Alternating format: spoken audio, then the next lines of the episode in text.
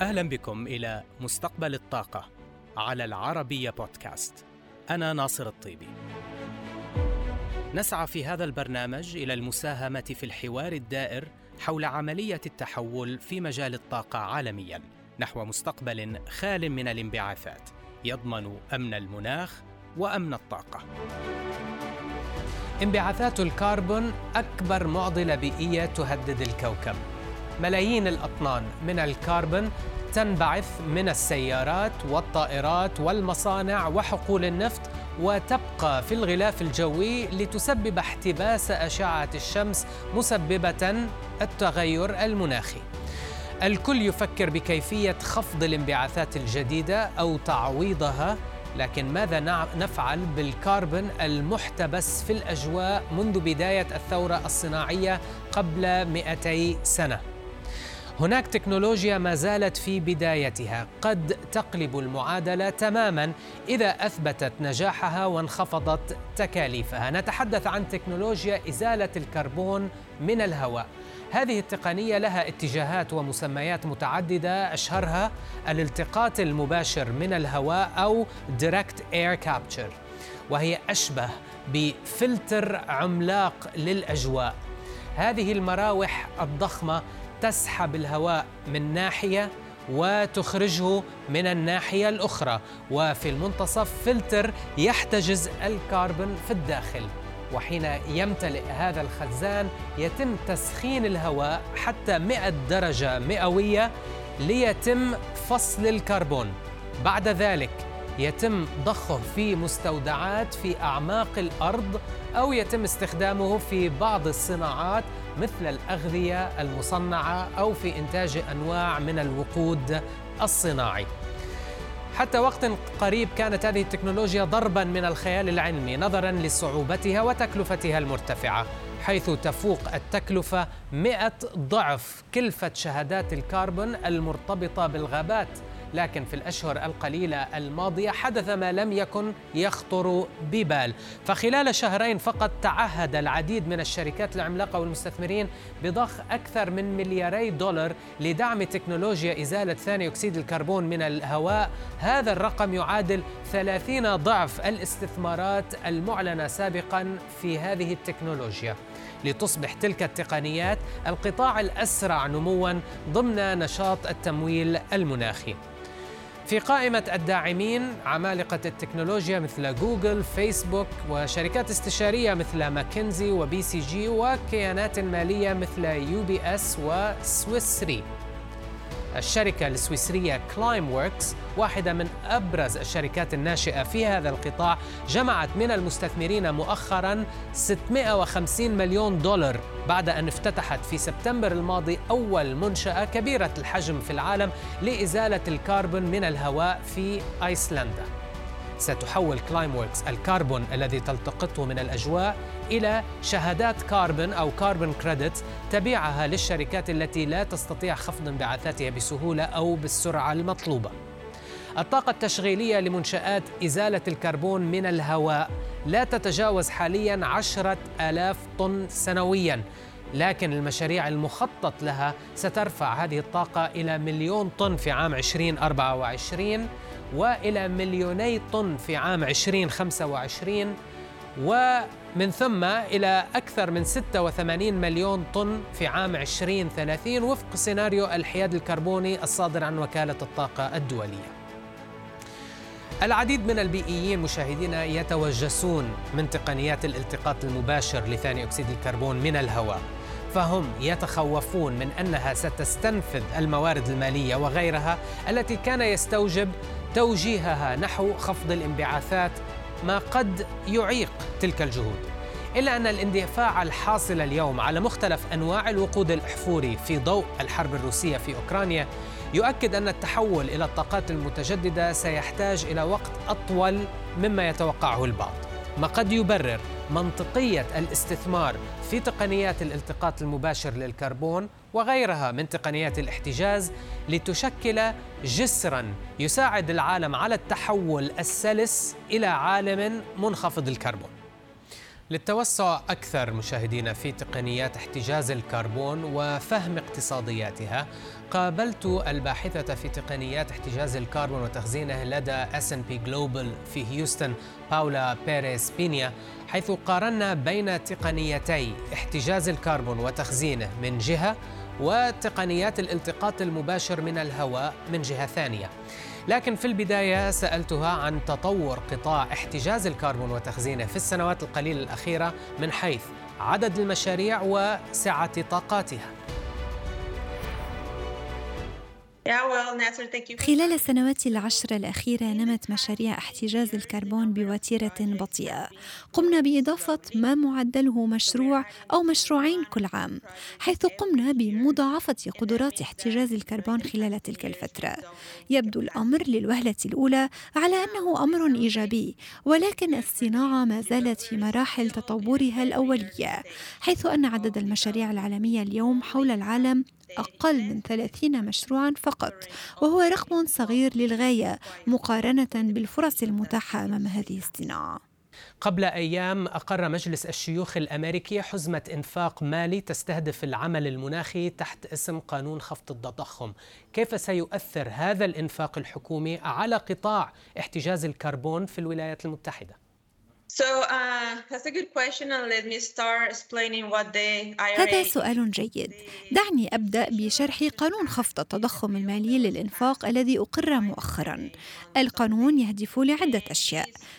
أحدها محاربة التضخم.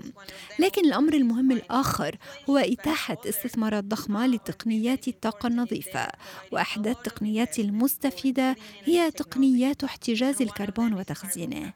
هذا القانون يعني الكثير بالنسبة لهذه التقنية حيث يزيد من حجم الوفرات الضريبية المقدمة لتلك المشاريع. فالزيادة في تلك الائتمانات الضريبية تقدر بنحو 70% هذا سيحسن من الجدوى الاقتصادية لتلك المشاريع ويتيح لها فترة زمنية أطول للتقدم بطلبات الائتمانات الضريبية. كما أن القانون يخفض الحد الأدنى لحجم الانبعاثات التي سيتم احتجازها في المشروع ما يعني أن عددا أكبر من مطوري تلك المشاريع سيتأهلون. باولا لنشرح لمشاهدينا بشكل مبسط الفارق ما بين احتجاز الكربون وتخزينه والالتقاط المباشر من الهواء من حيث التقنية ومن حيث التطبيقات المستخدمة. Sure, yeah, that's that's the classic question, uh, and it's very important. So هذا سؤال كلاسيكي وهو مهم جدا. عندما نتحدث عن احتجاز الكربون وتخزينه، نحن نعني احتجاز الكربون الصادر عن حرق الهيدروكربون قبل أن يتم إطلاقه في الجو، وبعدها يتم حقنه وتخزينه تحت سطح الأرض، وبالتالي نحقق خفضا في الانبعاثات. هذه التقنيات يتم استخدامها بشكل رئيسي في المرافق الصناعية أما الالتقاط المباشر من الهواء فيختلف كلياً حيث يستخدم لسحب ثاني أكسيد الكربون الذي تم إطلاقه سابقا من الجو مباشرة. بالتالي هذه التقنية أكثر تعقيدا من سابقتها. فالأخيرة تزيل ثاني أكسيد الكربون من الهواء. أما الأولى فتخفض انبعاثات ثاني أكسيد الكربون التي تطلق في الأجواء. يبدو بأن هناك جدل قائم حاليا حول تقنيات إزالة الكربون الموجود حاليا في الأجواء والمحيطات والتي تشمل تقنية الالتقاط المباشر من الهواء وأهميتها في مكافحة التغير المناخي. البعض يراها على أنها تلهي العالم عن خفض الانبعاثات في حين أن مناصري تلك التقنيات يشيرون إلى أن الجهود لخفض الانبعاثات لن تكون كافية لوحدها وبالتالي يجب استخدام تقنيات مثل الالتقاط المباشر من الهواء. ما رأيك في هذا الجدل؟ The first thing I want to say is we are facing a big challenge. أولا نحن نواجه تحديا كبيرا في تحقيق مستهدفات صافي صفر انبعاثات بحلول عام 2050 وهذا سيتطلب استخدام تقنيات متعددة تعمل جميعها سويا نحو تحقيق هذا الهدف. وفي كل السيناريوهات المتوقعة لبلوغ هذا الهدف ستلعب تقنيات الالتقاط المباشر من الهواء دورا مهما لأنه ببساطة هناك صناعات سيكون من الصعب عليها القضاء كليا على انبعاثاتها من دون إيجاد طرق جديدة للتصنيع أو الإنتاج. لذا برأينا سنحتاج إلى تقنيات الالتقاط المباشر من الهواء إلى جانب كل التقنيات الأخرى لتعمل سويا من أجل التعامل مع هذا التحدي الصعب. تقنيات الالتقاط المباشر من الهواء يعتبرها البعض استثمارات تحمل مخاطرة عالية بسبب حداثة هذه التقنية. هل تغيرت النظرة المستقبلية لها باولا في ضوء التطورات التي طرأت على تكاليفها وتمويلها والدعم الحكومي والتطور التقني؟ ما الذي تحتاجه هذه التقنية لأن تنمو؟ تقنية الالتقاط المباشر من الهواء لا تختلف عن أي تقنية ناشئة أخرى. في بدايتها ستجد أن هذه التقنية باهظة الكلفة ويسودها الكثير من عدم اليقين، وهذا سيتطلب منا الكثير من العمل لتطوير تلك التقنية وتحسينها. لكن الشيء الإيجابي هو أننا نسير في الاتجاه الصحيح، فقد شهدنا أول مشروع من الحجم الكبير يتم تشغيله في أوروبا نهاية العام الماضي وهناك مشروع ثان تحت الإنشاء هنا في الولايات المتحدة. هذه المشاريع ذات الحجم الكبير مهمة بالنسبة للتقنيات الجديدة لأنها تساعدنا في فهم هيكل التكاليف والتحديات التشغيلية المرتبطة بالتقنية. أما العامل الإيجابي الآخر فهو يتعلق بالتشريعات. فكما تحدثنا قبل قليل فإن قانون الإنفاق الأخير الذي أقره الكونغرس ما هو إلا مثال مهم على الدعم الحكومي في هذا الصدد. فالقانون الجديد يعطي مطور مشروع الالتقاط المباشر من الهواء ما يصل إلى 180 دولارا لكل طن من ثاني أكسيد الكربون الذي يتم إزالته بهذه التقنية. وهذا الدعم رافد مهم لهذه التقنية الناشئة. لكن ما علينا أن ندركه؟ أنه وبالرغم من هذا الدعم فإنه ليس كافيا. فالتقنية ما زالت تحتاج إلى مزيد من الدعم الحكومي إذا ما أردنا لها أن تنمو إلى الحجم المستهدف. لذا فإن الطريق ما زالت طويلة أمام هذه التقنية إلا أننا نسير في الاتجاه الصحيح. بالنسبة لمشاريع احتجاز الكربون وتخزينه المشيدة عند نقاط الانبعاثات كالمصانع مثلا هل وصلت هيكلية تكاليفها إلى مرحلة النضج؟ أين تقف كلفة هذه التقنيات حاليا؟ Yeah, those are all classic questions that everybody wants to know. So I'm going to start with the range of cost. Um, هذا سؤال يريد الجميع معرفة إجابته. دعني أبدأ بالشق الثاني من السؤال. هناك تفاوت كبير في كلفة احتجاز الكربون وتخزينه، حيث تعتمد الكلفة على عدة عوامل، منها ما هي التقنية المستخدمة في احتجاز الكربون، وما هو حجم المصانع الذي يتم احتجاز الكربون منه، ما هي طبيعة نشاطه التشغيلي، وأين يقع موقعه الجغرافي. هذه كلها عوامل تحدد كلفة التقنية ولذا فإن الكلفة تقع ضمن نطاق واسع. فمعدل الكلفة يقع ما بين 20 دولارا إلى 150 دولارا للطن. أما بالنسبة لسؤالك الأول حول نضج هيكلة التكاليف فالأمر يعتمد. هل نتحدث هنا عن قطاع صناعي استخدم نفس التقنية لسنوات طويلة أم نتحدث عن قطاع صناعي ليس لديه تجربة سابقة في احتجاز ثاني أكسيد الكربون؟ هل نتحدث عن تقنية حديثة يتم تجربتها في السوق لأول مرة. لذا في الكثير من الأحيان هيكلية كلفة تقنيات احتجاز الكربون وتخزينه لم تصل بعد إلى النضج لكن ما زال أمامنا فرص كبيرة لخفض التكاليف. تقنيات احتجاز الكربون وتخزينه المشيدة عند نقاط الانبعاثات أثبتت نجاحها في مصانع الإسمنت والصلب والكيماويات ومصافي التكرير. ولكن هل هناك قطاعات معينة قد تستفيد بشكل أكبر من غيرها من هذه التقنيات؟ Yeah. So that's actually a perfect follow-up question. هذا سؤال ممتاز يتبع ما ناقشناه قبل لحظات. الجواب هو نعم. هناك قطاعات ستستفيد من تطبيقات احتجاز الكربون وتخزينه بشكل أكبر من غيرها. فكل مرفق صناعي أو عملية إنتاج صناعية مختلفة عن غيرها، وبالتالي كل منها لديها خيارات متباينة لإزالة الكربون. فبعض الصناعات التي لا يمكن كهربتها والتي لا يمكن تحويلها للعمل على وقود النظيف ستلعب فيها تقنيات احتجاز الكربون دورا محوريا. هذا يشمل مثلا الصناعات الكيماوية التي يصدر عن تفاعلاتها الكيماوية خلال عمليات الإنتاج انبعاثات كبيرة. تلك الصناعات أمامها خياران. استخدام تقنيات احتجاز الكربون وتخزينه أو تغيير طريقة الإنتاج كلياً.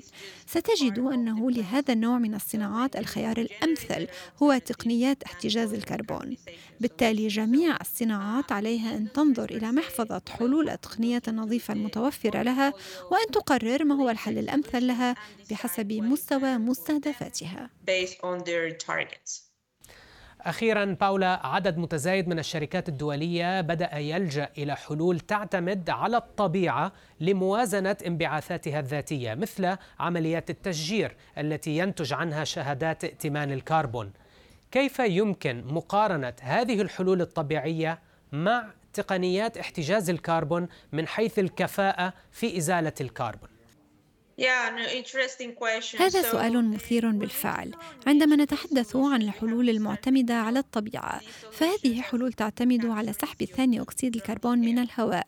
فهي حلول شبيهة من حيث المبدأ بتقنيات الالتقاط المباشر من الهواء التي تحدثنا عنها سابقا. فكلاهما يندرج تحت بند حلول إزالة الكربون. كلاهما يكمل الآخر لكنهما مختلفين. الحلول المعتمدة على الطبيعة هي حلول أكثر نضجا. فهي تعتمد على حلول مثل التشجير لإزالة الكربون من الهواء. هذه حلول ناضجة محددة التكاليف. أما تقنية الالتقاط المباشر فهي تقنيات ما زالت في مراحلها الابتدائية وما زالت قيد التطوير. لهذا السبب ترى الشركات تقوم بموازنة انبعاثاتها الكربونية باستخدام الحلول المعتمدة على الطبيعة. لكنه من المهم أن نعي القيود التي تواجه الحلول المعتمدة على الطبيعة. مثل ما هي مساحة الأراضي المتاحة لتطبيق هكذا حلول واحتجاز الكميات المستهدفة من ثاني أكسيد الكربون؟ هل نحن قادرون على متابعة وتحديد كميات الغاز التي يتم احتجازها من قبل تلك الأشجار والغابات؟ ما هي المدة الزمنية التي ستحتجز فيها هذه الأشجار تلك الكميات من ثاني أكسيد الكربون؟ ماذا سيحدث في حالات الحرائق البرية والكوارث الطبيعية الأخرى التي قد تضر بالغابات؟ هذه الأمور جميعها عوامل علينا أن ندركها عندما نتحدث عن الحلول المعتمدة على الطبيعة وبالتالي لا نستطيع الاعتماد فقط على تلك الحلول الطبيعية. ما نحتاجه هو مزيج من الحلول يشمل تلك الطبيعية كما يتضمن الحلول التقنية. في الوقت الراهن الحلول التقنية ليست ناضجة بعد لذا من يريد أن يتحرك الآن على صعيد إزالة الكربون فالحلول الطبيعية هي المتاحة الآن. لكن ومع التطور التقني سنحتاج إلى مزيج من الحلين لأنهما يكملان بعضهما البعض. تقنيات احتجاز الكربون وتخزينه ستشكل حيزا مهما من خطط أرامكو السعودية خلال السنوات المقبلة في إطار سعي الشركة للوصول إلى صافي صفر انبعاثات بحلول عام 2050 فقد كشفت أرامكو مؤخرا عن نيتها البدء بتخزين ثاني أكسيد الكربون بشكل دائم بدءا من عام 2026 في مرفق سيكون من بين الأكبر في العالم. مرفق التخزين قرب مدينة الجبيل الصناعية. سيعتمد على ضخ ثاني أكسيد الكربون في أحد مكامن النفط والغاز القديمة تحت سطح الأرض. المشروع في مرحلته الأولى. سيستوعب ما بين خمسة ملايين إلى تسعة ملايين طن سنويا من ثاني أكسيد الكربون. هذا يعادل الانبعاثات الصادرة لمدة سنة كاملة عن ما يقرب من مليون إلى مليوني سيارة عاملة على البنزين. ثاني أكسيد الكربون الذي تنوي أرامكو تخزينه سيكون ناتجا بشكل أساسي عن عملية تحويل الغاز الطبيعي إلى غاز الهيدروجين إلى جانب عمليات صناعية أخرى. فعندما يتم استخلاص ثاني أكسيد الكربون واحتجازه من عمليات تحويل الغاز الطبيعي إلى هيدروجين يصبح لدينا ما يعرف بالهيدروجين الأزرق. حيث من المتوقع أن يكون للهيدروجين الأزرق دور مهم في مكافحة الانبعاثات خلال مرحلة الانتقال إلى الطاقات النظيفة خاصة خلال العقد المقبل. فغاز الهيدروجين لا ينتج عنه أي انبعاثات عند حرقه. وإذا أمكن احتجاز الانبعاثات الصادرة عند إنتاجه أيضا يصبح وقودا نظيفا وذو بصمة كربونية منخفضة على طول سلسلة القيمة الخاصة به. من البئر وحتى نقطة استهلاكه.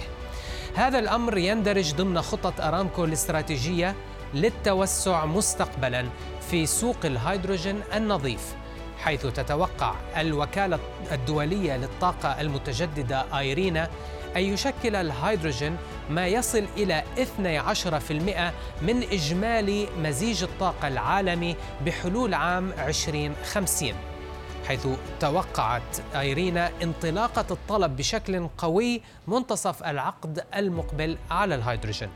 وتستهدف ارامكو السعودية تصدير إنتاجها من الهيدروجين الأزرق من خلال تحويله إلى الأمونيا الزرقاء وهو ما يسهل عملية تخزينه وشحنه كما يمكن إعادة تحويله من جديد إلى هيدروجين إذا لزم الأمر. ويتم استخدام هذا الوقود النظيف لخفض الانبعاثات في العديد من الصناعات لا سيما الإسمنت والصلب والأسمدة إضافة إلى إنتاج الكهرباء إلى جانب تشغيل المركبات خاصة الثقيلة منها. وتطمح أرامكو إلى الاعتماد على الكثافة الكربونية المنخفضة في غازها ونفطها وعلى استثماراتها في إدارة ثاني أكسيد الكربون واحتجازه وتخزينه بهدف تعزيز الطلب العالمي مستقبلا على منتجاتها من أنواع الوقود الصديقة للبيئة.